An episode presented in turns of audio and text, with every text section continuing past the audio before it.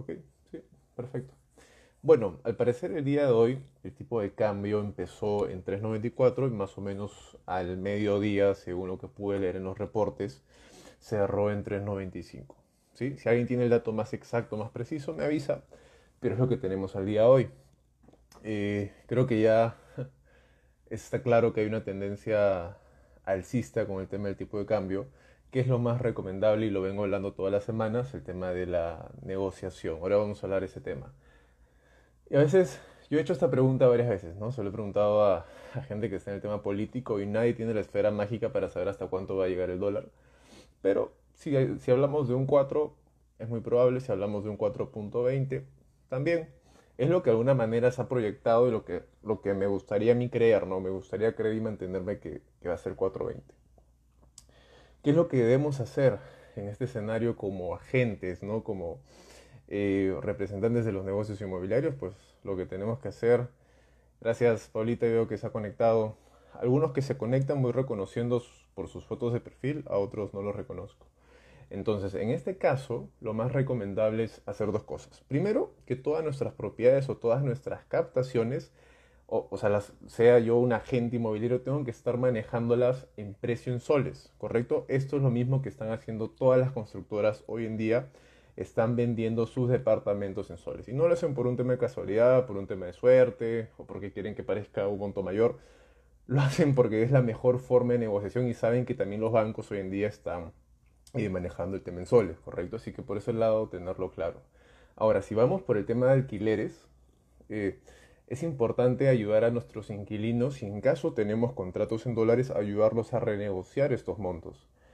Pero, ¿qué pasa si, por ejemplo, tienes una propiedad el dueño quiere 900 dólares o quiere 1000 dólares y es un alquiler, pues tendrías que negociar una tasa fija, una tasa flat, para saber eh, en cuánto poder negociar el monto, porque seguramente tendrás algún cliente que va a querer pagar en soles. Ojo, ojo con eso, ¿no? hemos tenido también cierre de alquileres en dólares, pero claro, el cliente inquilino, el arrendatario, tiene sus ingresos en dólares, ¿correcto? Si tiene sus ingresos en dólares no habría ningún problema con eso. Si tiene ingresos en soles, es bueno que negocies con el propietario una tasa fija, una tasa flat por un periodo de tiempo de la, de la propiedad en un monto en soles, ¿sí? Eso, todo esto para no perjudicar a los clientes.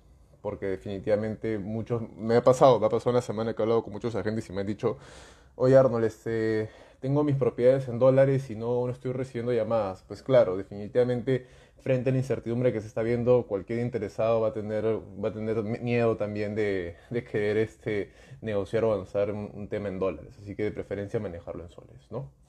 Hay un tema interesante que está ahora revisando con el tema de las constructoras por una ordenanza que salió en la Municipalidad Metropolitana de Lima sobre el tema de, de los productos, acá lo tengo más exacto, los productos de vivienda social o catalogados como vivienda en distritos de Lima Top. ¿Qué está pasando? Que se está regulando la habilitación y edificación de la vivienda social en la capital y en los distritos de Lima Moderna, Lima Top, háblese Miraflores, San Isidro, este, San Borja, La Molina, por aquí me olvidó un par más, eh, están ya, no, ya, no, van a permitir que, se que comiencen a salir productos inmobiliarios que tengan que aplican el precio de mi vivienda, que son aproximadamente 434.500 soles, si no me equivoco, no lo tengo apuntado. Esto quiere decir que va a haber una menor demanda por terrenos para la vivienda que no es social. Todo lo que se hable de Lima moderna. Pero esto genera otra oportunidad, que va a hacer que las constructoras grandes que hoy en día construyen Lima moderna van a comenzar a salir a Lima Este, a, Lima, a, Lima Sur, a Lima Norte, por dar el ejemplo, y comenzar a variar su stock. De hecho, según lo que he estado leyendo, las constructoras han tenido un gran arranque de año, por decirles que he visto constructoras que eh, a lo que van de este año 2021 ya están vendiendo, han vendido pues en stock 18 millones, 20 millones de soles, que es una barbaridad, es un golazo, es un golazo lo que están haciendo. ¿Pero por qué? Porque tienen un stock variado. Y es una de las cosas que a veces nosotros como agentes, incluyéndome, no manejamos al 100% y no tenemos un stock variado y solamente o tenemos propiedades solo en un distrito, en dos distritos, entonces no dependemos de un de un público, ¿correcto? Dependemos de una demanda, así que es muy importante ver esto, ¿correcto? Porque ahorita se está regulando la habilitación de estos distritos de Lima Moderna y esto lo pueden buscar también en las noticias de, de la última semana. Ahora, conectando con esto, hay algo bien interesante, pero bien interesante, sobre un informe que se generó en junio del 2021 sobre los precios del mercado inmobiliario. Esto sí está, eso sí es una bomba, es un golazo. Se los voy a comentar, ¿ok? Se conectó Berito. Ah, ¿cómo estás, Berito? Uy, por tu apellido te reconocí, reconocí. También se conectó Paola. Carolina, muchas gracias. Eh, acá en el reporte vemos que, por ejemplo, vamos a hablarles de este, este reporte que se emitió en junio de 2021, precios de metro cuadrado en venta por distrito. A ver, si alguien tiene algún comentario que difiere o da de la mano, perfecto, lo puede colocar. Y a lo mejor ahí vemos si, si va por ahí o no. San Isidro estamos hablando de 2.462 dólares metro cuadrado. Barranco 2.317 dólares metro cuadrado. Miraflores 2.207 dólares metro cuadrado. San Bartolo 1.900 dólares metro cuadrado. San Borja 1.950. Wow, acá están todas. Magdalena del Mar 1.893. Lince 1831, Surquillo va bajando, 1763, Santiago Surco 1731. Ojo que este precio por metro cuadrado es un precio promedio. Definitivamente el precio va variando según tipo de propiedad, va variando según antigüedad, va variando por la depreciación o por la antigüedad obviamente, va variando por acabados, va variando por ubicación. No es lo mismo que sea un departamento frente a un superparque que sea un departamento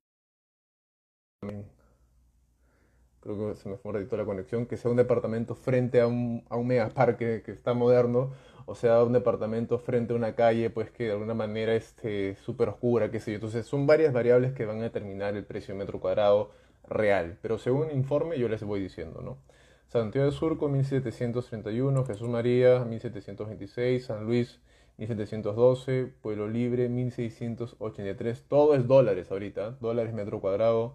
Santa María del Mar, mira, en la playa, en el sur, kilómetro 50, si no me equivoco, 1635, La Victoria 1548 dólares metros cuadrados promedio, La Molina 1515, Punta Hermosa 1490, qué, qué bien, Punta Hermosa, Santa María, y creo que ya pasamos a Martolo, son este, distritos que se han cotizado bastante, y se han cotizado bastante justamente que en la época de pandemia y prepandemia y, y ahorita durante, este, muchas personas han mudado. Yo he tenido un par de conocidos familiares que han alquilado en el sur, ¿no? Han alquilado sus propiedades y también le han alquilado a otras personas propiedades.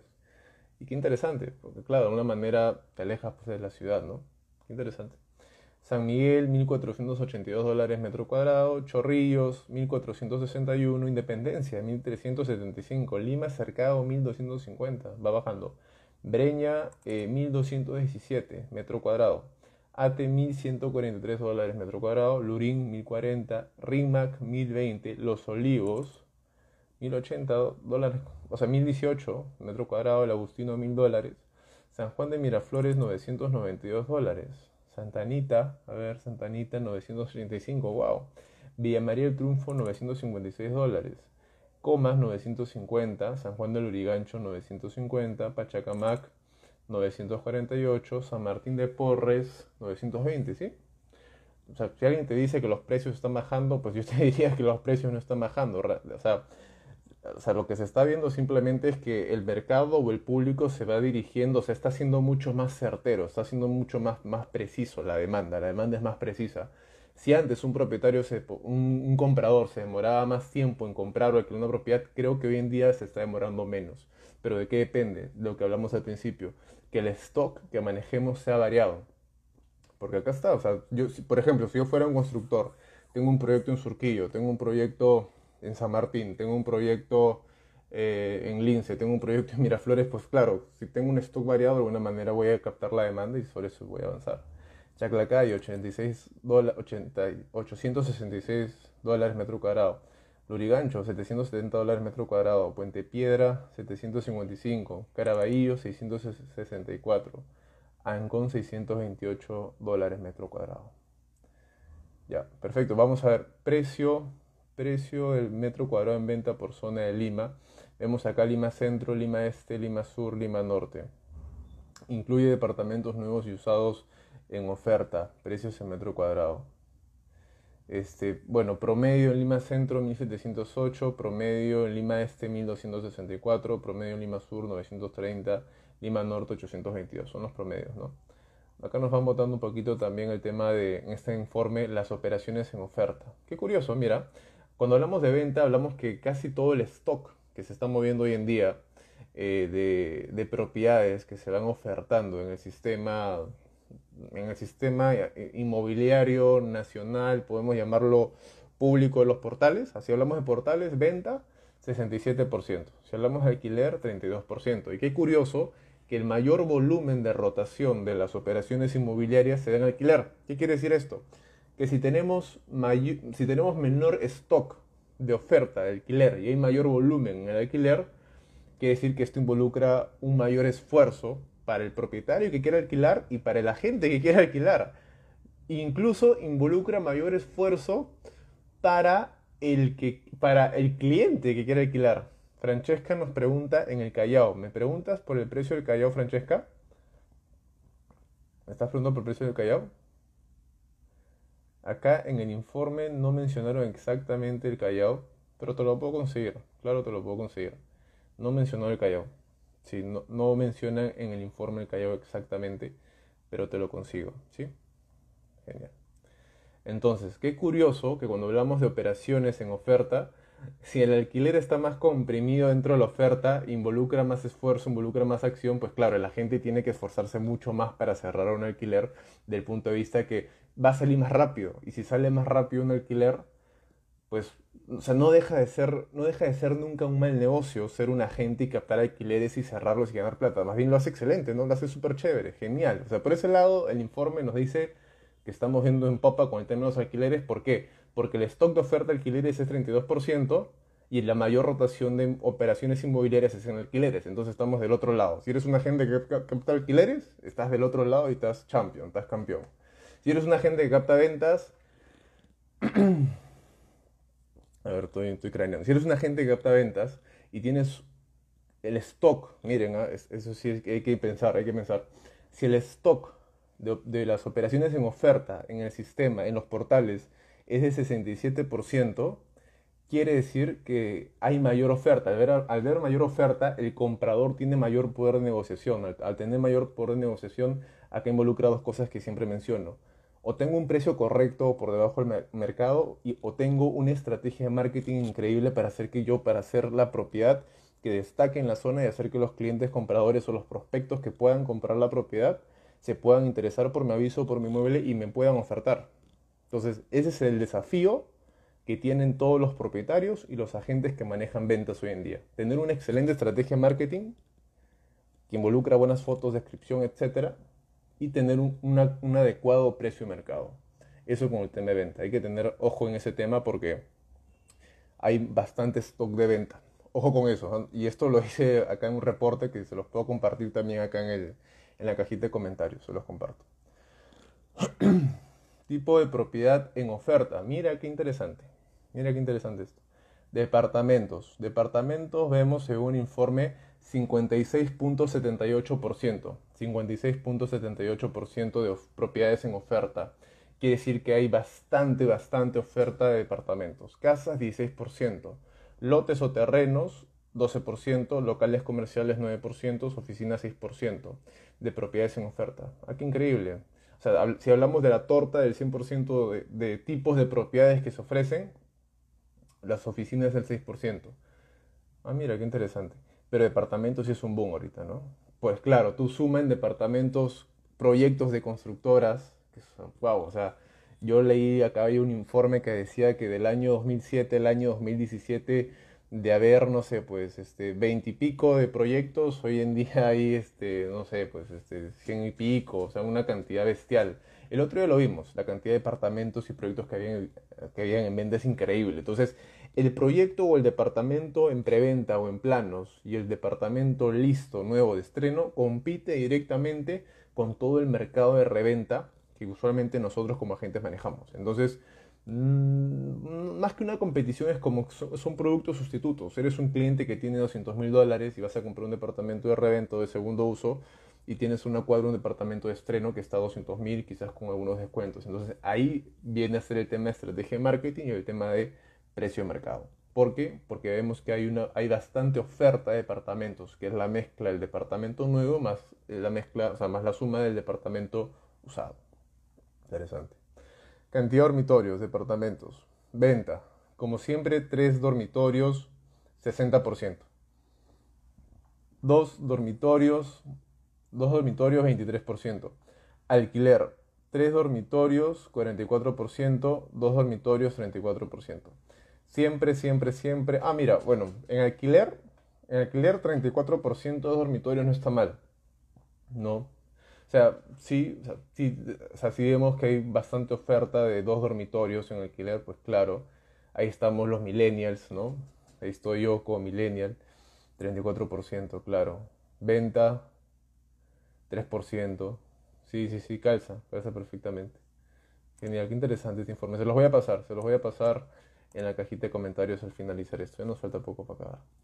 Después, ¿qué más? Eh, bueno, como les decía, según registros públicos, y esto también lo pueden buscar, ya se ha regularizado el número de compras-ventas a nivel eh, Lima desde la prepandemia. ¿Qué quiere decir esto? Que si ustedes se ponen a buscar en registros públicos los informes o los datos o los datos de movimiento de partidas, de compras-ventas, pues ya se ha regularizado. Sé que no solamente en Lima, sé que también en Arequipa ya se ha regularizado el movimiento de operaciones de compras, ventas y de minutas. Y eso está muy bueno. Es claro, obviamente que está buenísimo porque siempre la, demanda está excediendo la oferta. Tú puedes decir, Arnold, hay demasiada oferta, hay un montón de oferta, pero la demanda sigue siendo por encima. Pero claro, la demanda se aprieta en el sector más alto y, se, y se va abriendo en el sector más bajo, ¿no? Es como un embudo. O sea, la gente que puede pagar 500 mil, 400 mil dólares eh, es mucho menos que la gente que puede pagar 100 mil, 50 mil o, 120 mil dólares, ¿no? Entonces, eso es lo que hay que ir manejando. Eso es lo que hay que ir manejando. Perfecto. bueno, unos detalles ya para acabar sobre el tema de demanda inmobiliaria. Eh, Sí, acá justo dice, ¿no? Solo del 2007 al 2017 aumentó el número de departamentos en Lima Metropolitana de 290 a 709 en sectores como Lima Top y Lima Moderna. Los condominios altos constituyen más de la mitad de las soluciones habitacionales. Esto es lo que le estaba diciendo. Eh, el tema de los condominios, o sea, Lima Top ya no va a contar, según lo que se muestra, con estos condominios altos. Todos los condominios altos los quieren trasladar a Lima Sur, Lima Norte, Lima Este y que se llenen todos los condominios altos para poder solucionar la demanda habitacional que se está viendo, que es fuerte, y no quieren mandar esta demanda a los, a los distritos top. ¿no? Eso es lo que dice acá la Municipalidad Metropolitana de Lima. Después, ¿qué otra cosa se está, se está viendo acá? El 83% de quienes aspiran a comprar un departamento en venta durante este o el próximo año lo habitarán como, con su familia. Quiere decir que el caso que se veía hace un, par de años, del 2012 a 2017 aproximadamente, de los propietarios, o de los compradores o los inversionistas que llegaban a un departamento solamente a comprarlo como inversión para, para alquilarlo, es algo que cada vez se está viendo menos, porque según lo que dice acá en el informe de Capeco, que es la Cámara Peruana de la Construcción, 83% de quienes aspiran a comprar un departamento lo van a evitar. O sea, lo van a evitar. Y seguramente habrá otro grupo de personas que lo van a invertir, pero es el 20%. Entonces, muy interesante este dato también. Ahora sí, o sea, la inversión en bienes raíces siempre es lo más importante, pero habría que ver qué producto, ¿no? Habría que pensar y analizar, tendría que poner a investigar como tarea qué producto inmobiliario es actualmente el ideal para inversión. Y quizás ustedes lo pueden hacer también por su cuenta, ¿no? Pueden, pueden ponerse a buscar y pensar si actualmente hay menor demanda de departamentos como opción de inversión por X motivo, eh, ¿qué otro producto inmobiliario podría caer o calzar excelente como un producto de inversión? Y actualmente hay un proyecto en San Miguel construido por una constructora que se llama Líder, que creo que ofrece un instrumento de inversión en el cual tú compras el departamento y ellos te ofrecen la posibilidad de recibir un ingreso o una regalía porque ellos administran los ingresos de todo el condominio, una cosa así. Eh, eh, es una tarea para averiguar porque, claro, o sea, imagínate que te llega un cliente y te dice, oye, estoy buscando una opción para invertir. Claro, eh, en principio pensamos en un departamento, pero quizás qué tipo de departamento, dónde, ¿no? ¿Dónde el departamento, el, precio? hay varios factores que considerar acá por lo que se está viendo. Una cosa importante también que menciona acá en los detalles de la demanda es que el primer piso pierde relevancia. Bueno, hay ideas del primer piso, ¿no? Yo vivo en un primer piso, no, no tengo temor, pero por lo que dicen acá en el informe, en las encuestas, en las encuestas que han hecho, dice que perciben como más inseguro el primer piso. Aunque depende de los gustos, ¿no? Hay personas que les gusta vivir en primer piso, sienten como si fuera casa, o les gusta la terraza porque gana metros. Es un tema de gustos, ¿no? Este, claro, también me pasó que hace muchos años vivía en un departamento que estaba en piso 14, pues entonces prefieres piso altos. Yo sé que muchas constructoras le ponen diferentes precios a sus pisos, ¿no? Si estás en el, en el top, en el rooftop, como le dicen, rooftop, no sé cómo le llaman, el piso más alto, sí, ¿no? Ya otro precio, porque la vista es increíble, ¿no? En, en, la mitad, otro precio, y van cambiando, van bajando. Yo lo veo como un tema de gustos, pero a nivel marketing, claro, a nivel marketing vende un montón que estés en el último piso y tengas una vista preciosa de la ciudad. Sí, marketing, puro marketing. Tema importante esto, ya para ir cerrando. Viviendas por debajo de los 300 mil soles. Lo que les decía, cada vez más vamos a ir viendo más bonificaciones, más apoyo del Estado para las personas que quieran comprar eh, propiedades para vivir, para habitar. Y entonces está bueno. A nivel metropolitana, además de buscar vivienda con un menor metraje, los compradores esperan pagar poco menos de 245 mil soles por su nuevo hogar. Eso es bueno. ¿Por qué? Por dos cosas porque cada vez las cuotas mensuales este, se van achicando al punto de vista que para poder comprarte un departamento no tienes que tener grandes ingresos y también las cuotas iniciales de los proyectos van bajando. No sé si se han dado cuenta, pero hay proyectos que ya te piden el 5%, otros el 10%, etc. Entonces ya se va generando un dinamismo interesante para que muchas personas puedan acceder a comprar departamentos. ¿Quiénes van a ser los más beneficiados? Las, las personas, obviamente, que quieren comprar, por lógicas razones, los constructores y también los agentes inmobiliarios que estén a la par o que tengan cartera de construcción o que de alguna manera tengan cartera que pueda competir, sería la palabra, ¿no? que pueda competir con estos productos de, de las inmobiliarias, de las constructoras. ¿Qué más? Nos dice acá. Lima Moderno ofrece una percepción de zonas residenciales totalmente menos congestionadas y con viviendas más amplias a un menor precio. Estos son el caso de los, de los nuevos proyectos que están saliendo en Lima Top, que son proyectos algunos más cómodos, pero que claro, son súper grandes yo, por ejemplo, vivo en un edificio, yo vivo en un edificio de 8 pisos que tiene eh, más de 100 departamentos, pero no parece, tú, no parece, tú lo ves desde afuera y parece un edificio chico, pero es un edificio que lo han hecho horizontal, entonces son bastantes departamentos y no son tan caros. Es también lo otro, ¿no? Casas en venta. También, también se está, acá, acá ponen, casas en venta, crecen las solicitudes de crédito hipotecario. Sí hemos visto en el primer trimestre un par de, un par de operaciones de venta, un par de operaciones de venta de casas. Sí, eso también es cierto. Que dice acá, la necesidad de incurrir un crédito hipotecario se ha hecho evidente. 2019-2020 ha pasado de 83 a 98%. Esto puede verse a la crisis sanitaria, así como la oferta bancaria con respecto a este tipo de producto. En consonancia con lo anterior, el plazo promedio de pago ha incrementado de 16 a 17 años, del 19 al 2020. Sí, obviamente que van a haber mayor demanda de casas en venta, ¿no? Eh, depende de los precios también. Por ejemplo, estamos, hemos estado viendo Magdalenas a nivel polo libre, casas en venta en 200 mil, 240 mil, 250 mil dólares. Entonces tú eres un comprador interesado en comprar y entre comprarte un departamento en Magdalena, Miraflores en 220 mil, 230 mil, te compras tu casa, la remodelas, pones un poquito de billete, qué sé yo, por aquí, por allá, y la dejas simpática y tienes una casa, ¿no? Eso está genial. Bueno, eso era lo que les quería compartir las quería compartir el día de hoy. Han sido varios puntos relacionados, al principio hablamos del tema del tipo de cambio, hablamos del tema de las constructoras, que es un tema muy candente, pues los tienen en suspenso, el tema del reporte de los metros cuadrados, y se los voy a compartir, les voy a compartir el, informe de junio de 2021 en la cajita de comentarios, ¿sí? Para que lo puedan tener y a Francesca le voy a pasar el dato de Callao. Cuídense un montón, 31 minutazos el día de hoy. Cuídense, nos vemos el próximo lunes. Muchas gracias. Abrazo a todos. Chao, chao. Instagram, ya nos vamos. Nos vemos el próximo lunes. Cuídense. Bye, bye. Chao. Gracias. Nos vemos. Cuídense.